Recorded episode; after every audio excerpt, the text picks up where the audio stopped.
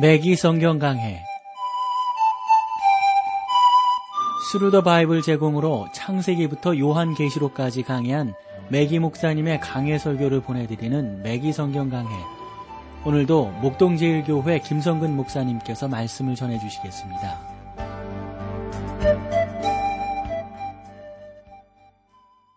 애청자 여러분 안녕하셨습니까? 매기 성경 강해 자 오늘도 여러분들을 베드로전서 오늘 4장 말씀 음, 함께 나누도록 하겠습니다.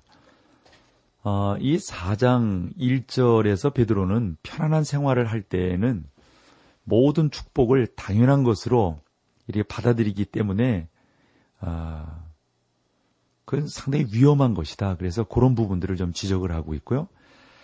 우리는 그리스도인으로서 어, 우리의 생활에 어디까지나 예수 그리스도를 어느 위치에 두고 있는가 이것이 참으로 중요하다 하는 것도 이 사장을 통해서 우리가 알 수 있다고 봅니다. 하나님은 그 자녀들이 당신을 멀리하고 인생의 참된 가치를 깨닫게 하기 위하여 어, 뭐 나름대로 살아가는 것을 원치 아니하시고 인생의 진정한 가치라고 하는 것은 하나님을 가까이 하고 주 예수 그리스도의 은혜를 경험함으로 되어질 수 있음을 우리 가운데 교훈을 해주고 있습니다. 오늘날 많은 사람들이 인생에 있어서 새로운 방향을 방향을 찾아보기 위하여 이런 것 저런 것들을 시도해 보는데 그러나 여러분 그런 것을 통해서 우리가 인생의 의미를 깨닫는 것이 아니라 사도 베드로의 교훈을 빌린다면 고난이야말로 우리 생활에 나타나는 여러 가지 어, 환경적 고난이야말로 우리의 삶 속에서 진정한 방향을 제시해 준다라고 볼 수가 있습니다. 다윗은 이러한 사실을 깨닫고 어, 시편에 있는 그러한 내용들을 우리 가운데 소개해 주고 있음을 볼 수가 있습니다. 하나님이여 주께서 우리를 시험하시되 우리를 단련하시기를 은을 단련함 같이 하셨으며 하나님께서는 시련을 통하여 우리를 그 자신에게 이끄시며 인생의 새로운 방향을 제시하고 계십니다. 이것이 고난의 목적이 된다 하는 것이죠. 그래서 이 사장을 읽으면서 진정으로 예수 그리스도 안에서 당하는 고난의 의미가 무엇인지, 고난이 우리에게 주는 유익이 무엇인지를 깨닫는 것이 참으로 중요하다고 봅니다. 1절 말씀을 볼까요? 그리스도께서 이미 육체의 고난을 받으셨으니 너희도 같은 마음으로 갑옷을 삼으라. 이는 육체의 고난을 받는 자가 아, 죄를 그쳐 죄를 그쳤음이니. 어, 저는 이 구절에 대해서 좀 새로운 내용들을 좀 얻었다라고 좀 고백을 할 수가 있는데요. 어떻게 보면 어, 한 오랫동안 저를 좀 괴롭혀온 그런 내용이라고 볼 수가 있습니다. 사실상 상세하게 이 말씀을 좀 알지를 못해서 이걸 어떻게 성도들에게 설명을 해야 될 것인가 때로는 좀 힘들어했던 적이 있었는데 그래 다른 주석가들이 이 구절을 어떻게 좀 지도하고 있는가 이것저것 좀 자세히 좀 찾아보았지만 그렇게 귀하게 발견하지 못했더랬습니다. 그냥 지쳐버리, 어, 지나쳐버리는 그런 경우들이 있었는데 정말 요 구절에 대한 의미를 새롭게 깨닫고 너무 감사하게 되었어요. 그래서 하나님의 영이 우리에게 지혜를 주셔서 이 구절을 깨닫게 했다. 저를 깨닫게 했다. 이렇게 믿는데 동일하게 어, 저와 여러분 모두가 이 구절을 통해서 하나님의 그 놀라운 은혜들을 깨달아 알 수 있기를 간절히 소망합니다. 본 구절은 우선 베드로전서 3장 18절로 어, 돌아갈 수 있다고 봅니다. 그리스도께서도 한 번 죄를 위하여 죽으사 의인으로서 불의한 자를 대신하셨으니 이는 우리를 하나님 앞으로 인도하심이라.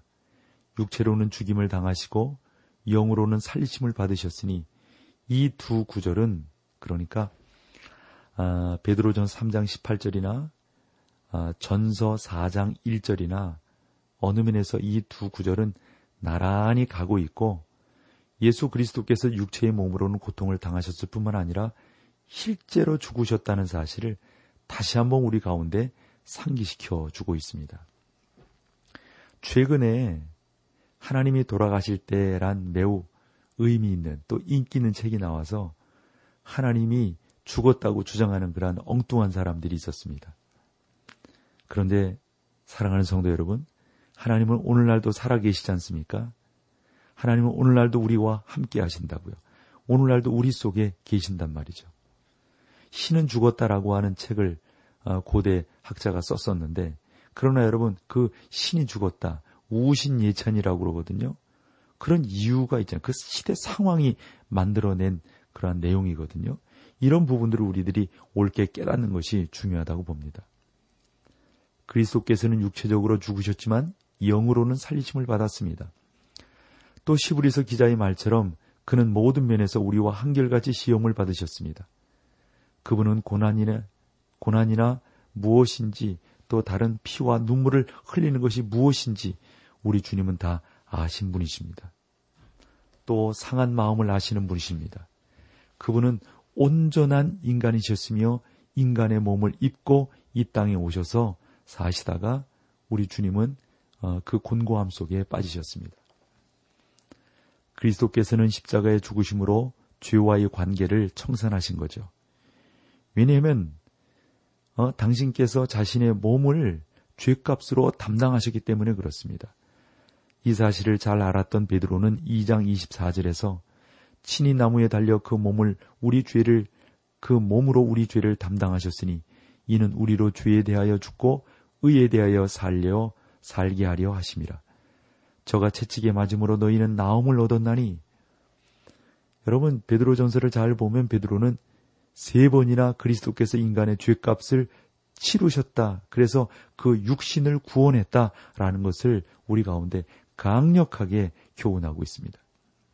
그러므로 이렇게 말할 수 있습니다. 그리스도는 죄의 가운데서 죽지도 않으셨고 죄의 아래서 죽지도 않으셨으며 오직 죄에 대하여 죽으셨다 하는 겁니다. 그분은 여러분과 나를 대신하여 죄의 형벌을 담당하셨습니다. 이제는 그리스도께서 다시 죄를 위하여 죽으실 어, 그러한 어, 기회를 갖지 아니하셔도 되는 거죠. 주님이 한 번 죽으시면 우리 모두를 살린 것이 되기 때문입니다. 죽은 자 가운데서 다시 부활하셨기 때문에 더 이상 죄에 대하여 상관할 필요가 없으십니다. 죽은 자들로부터 다시 오실 때 영광스러운 몸으로 이제는 오실 겁니다. 그리스도는 하나님께 온전히 이제 거하게 되셨습니다. 그리스도는 하나님께 온전히 나아갈 수 있을 뿐만 아니라 모든 피조물을 다스리시고 모든 피조물을 그 어깨에 짊어지고 아버지 하나님께 나아갈 수 있도록 만들어 놓으셨습니다. 이제 그리스도는 우리에게도 이러한 유익을 주시는 거죠. 해서 베드로는 너희도 같은 마음으로 갑옷을 사물하고 교훈하고 있는 거죠. 여기서 같은 마음이란 사실상 같은 생각을 의미하는 거거든요. 어떤 사람들은 이 말을 결단을 의미한다고 말하지만 좀 왠지 좀, 좀 2% 부족한 것 같아요, 해석이. 그러므로 이 말은 결단에 이르게 하는 생각을 가리키는 표현이라기보다도, 어, 같은 생각을 갖게 한다라고 보는 것이 더 좋겠다 하는 겁니다. 이것이 바로 바울이 너희 안에 이 마음을 품으라고 그리스도 예수의 마음이니라고 빌립보서에 말씀하고 있는 그 말씀의 의미와 같은 겁니다. 그리스도께서 이미 육체의 고난을 받으셨으니 베드로는 육체의 고난을 받은 우리들은 죄를 그치게 된다라고 설명하고 있습니다. 그쳤다는 말은 매우 불충분한 번역이 되는 거죠. 그쳤다고 어? 다 그렇게 되는 것이 아니라 예를 들어서 그쳤다라고 하는 그 헬라어 원문을 보면 파우오 이런 단어가 쓰였거든요. 능동태로 파우오는 그치다 또는 중단하다 하는 의미입니다. 그러니까 좀 더 자세하게 설명해 본다면 고린도전서 13장 8절에 같은 의미가 있는데 즉 방언도 그치고 지식도 피하리라고 말씀했습니다. 그러므로 제가 강조하고 있는 사실이 바로 여기에 있는 것이죠. 이제 없어도 되는 거예요. 예수 그리스도가 다시금 십자가에 달려 죽지 아니하셔도 되는 거라고요. 한 번 하셨으면 되는 겁니다. 베드로가 여기에서 의미하고 있는 바는 그러므로 무엇일까요? 무엇보다도 저는 하나님께서는 죄를 벌하기 위해 고난을 사용하고 계시다고 말할 수 있습니다. 저는 우리 가운데 많은 사람들이 이러한 사실을 개인적으로 체험했다고 확신합니다. 고난이 우리로 하여금 범죄하지 못하도록 하지만 베드로는 여기에서 그 이상의 사실을 말하고 있습니다. 그러니까 우리가 죄로부터 해방되었다고 말하는 거죠. 이것은 하나님께서 여러분과 내가 그리스도인의 생활을 할 수 있도록 미리 준비하셨다는 것을 의미합니다. 그리피스트 토마스 박사가 있는데요. 그 양반이 요 구절에 대해서 베드로는 바울의 로마서 6장을 단 한 구절로 요약해 주었다. 이렇게 설명하고 있어요. 여러분 로마서 6장은 우리가 그리스도의 생활을 하도록 하나님께서 마련해 주신 사실에 대해서 쭉 설명을 하고 있거든요. 베드로는 그것을 하나님의 말씀을 통하여 거듭난다 하는 사실로 한순간에 우리 가운데 설명해 주고 있음을 보게 됩니다. 성령께서는 말씀을 통하여 하나님의 자녀를 만들어 내십니다. 그 하나님의 자녀는 이제 새로운 성품을 가지게 되며 그 새로운 성품은 죄 가운데 살지 않게 되는 것입니다. 자, 여기서 우리 찬송 함께 하시고 계속해서 말씀을 나누겠습니다.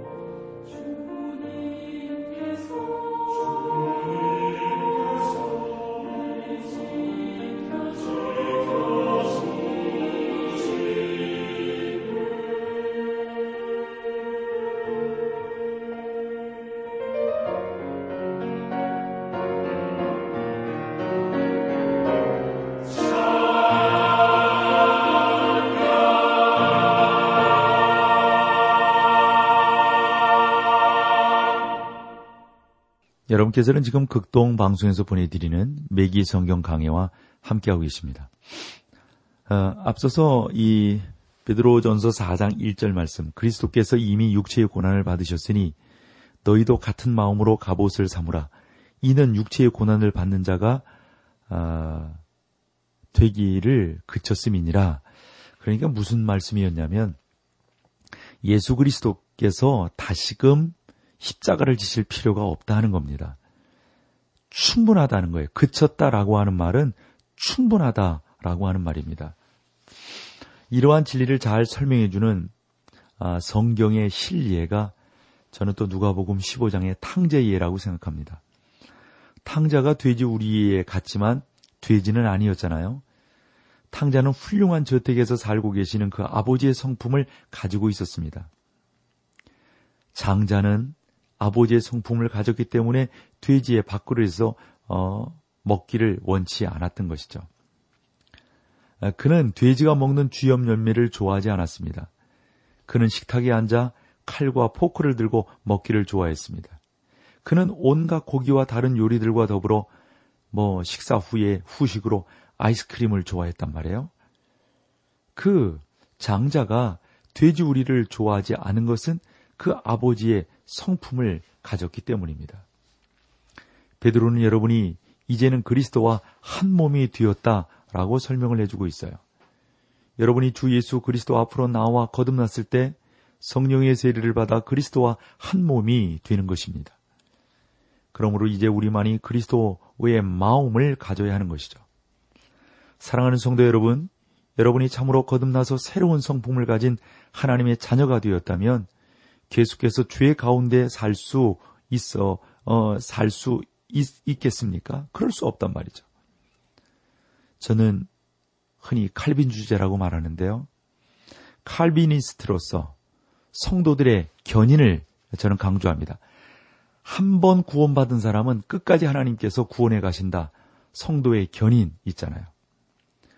오순절파에서는 그동안 소홀히 취급되어 온 성결의 교리를 지금 가르치고 있습니다.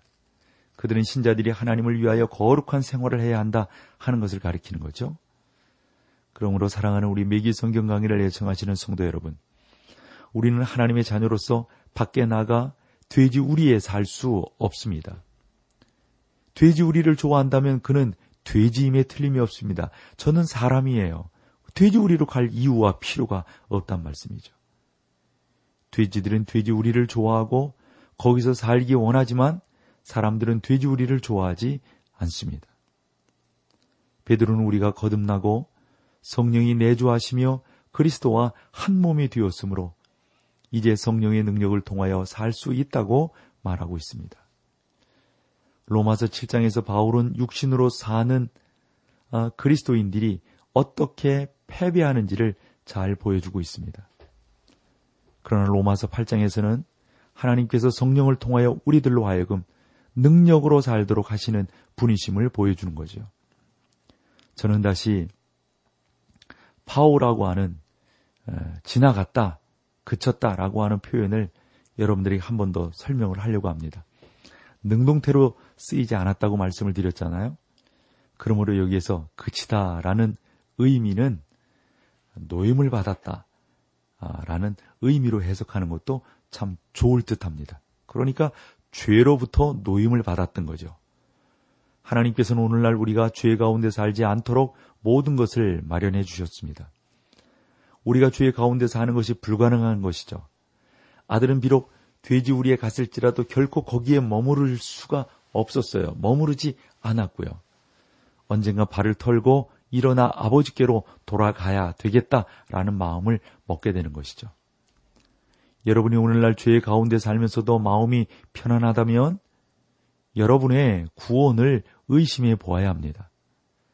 어떤 사람은 그리스도인이 이러한 행동을 할 수 있는가라고 묻는데 사랑하는 성도 여러분, 한 번 정도는 그렇게 할 수 있지만 계속해서 죄의 가운데 산다면 무엇인가 크게 잘못되어 있는 것입니다.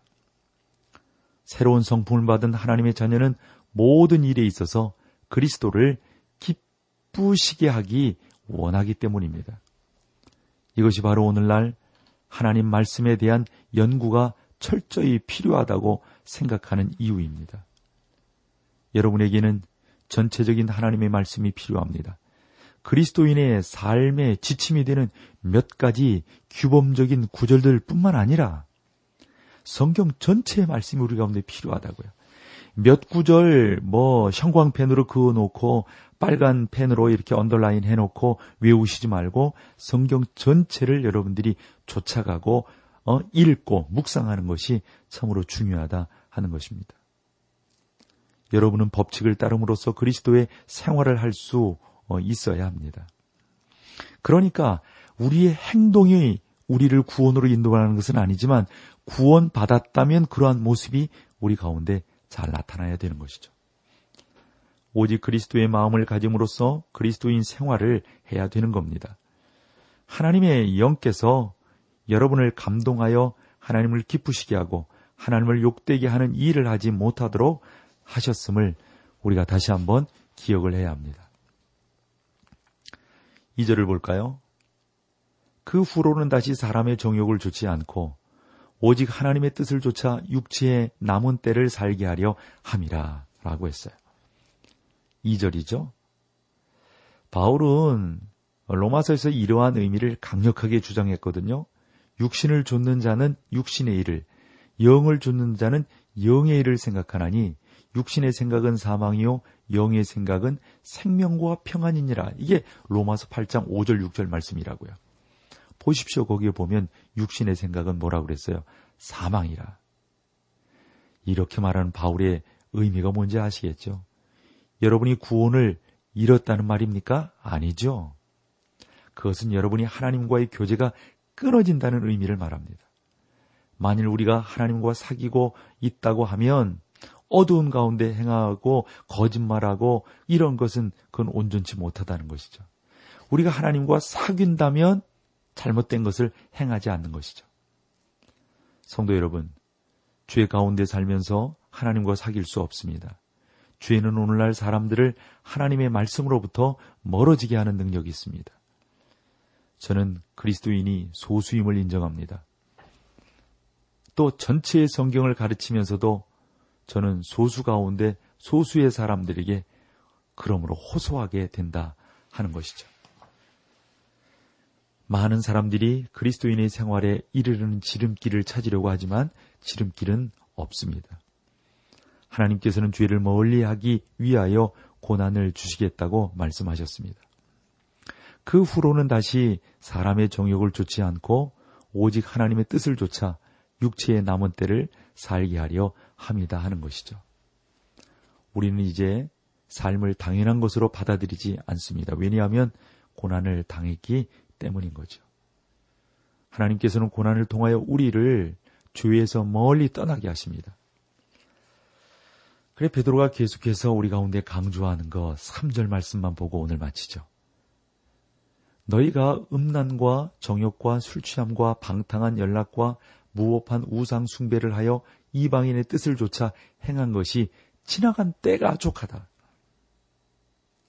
우리가 회심한 후에는 여전히 하던 일을 하면서 시간을 낭비해서는 안 된다는 거죠. 우리는 그렇게 할 수 없습니다. 회심했기 때문에. 이제 그리스도와 연합했으므로 세상과 더불어 뭐 이렇게 살고 저렇게 살고 범죄하고 그럴 수 없잖아요. 우리는 오늘을 하나님을 위해서 살아야 합니다. 이 얼마나 놀라운 진리입니까? 인생은 짧습니다. 우리는 머지않아 하나님 앞에 서서 심판받게 될 것입니다. 너희가 음란과 정욕과 술 취함과 방탕과 연락과 무법한 우상 숭배를 하여 그랬는데 시몬 베드로는 여기에서 죄들을 열거하고 있습니다. 음란이라는 것은 성적이 어, 성적인 죄를 말하는 것인데 정욕은요. 정욕은 육신의 일을 좇는 것을 말하죠. 그냥 욕심 있잖아요. 술 취함은 뭡니까? 술 취함. 이건 뭐 방탕하는 것이죠. 방탕과 연락과 무법한 우상 숭배. 여기서 무법한 우상 숭배라고 하는 것은 우상 숭배에 깊이 빠져 있는 상태를 말합니다. 성경은 돈을 사랑하는 것이 일만하게 뿌리라고 말을 했지 않습니까? 오늘날 탐심이 우상 숭배가 된다고 하는 것을 우리가 다시 한번 기억을 해야 되겠죠. 저는 오늘날 죄에 대해서 아주 관대한 그러한 성경 해석자들, 이 가르침 있는 그러한 분들을 어, 보게 되는데 그들은 교회변을 늘어놓으면서 죄가 무엇인지 알지 못한다고요. 그러나 사랑하는 성도 여러분, 우리 매기 성경 강의를 애청하신 여러분들은 죄에 대한 분명한 인식을 갖고 올바로 깨달으셔서 하나님 앞에 더 담대하게 나아갈 수 있기를 소망합니다. 죄는 하나님의 말씀 가운데 불빛처럼 드러나 있으므로 그것을 깨닫지 못하는 것은 핑계에 지나지 않습니다. 자, 오늘 여기까지 하고요. 다음 시간에 다시 여러분들을 베드로 전서로 모시겠습니다. 고맙습니다. 매기 성경 강해 지금까지 Thru the Bible 제공으로 창세기부터 요한계시록까지 강해한 매기 목사님의 강해 설교를 목동제일교회 김성근 목사님께서 전해주셨습니다. 이 시간 방송 들으시고 청취 소감을 보내주신 분께는 나침반 출판사에서 신앙서적을 보내드립니다. 청취 소감을 남겨주실 분들은 극동방송 홈페이지에 매기 성경 강해로 들어오셔서 사연을 남겨주시거나 문자로 참여하실 분들은 한 통에 50원의 유료 문자 샵 1069, 샵 1069번으로 보내주시기 바랍니다. 매기 성경 강해 오늘 순서를 마칩니다.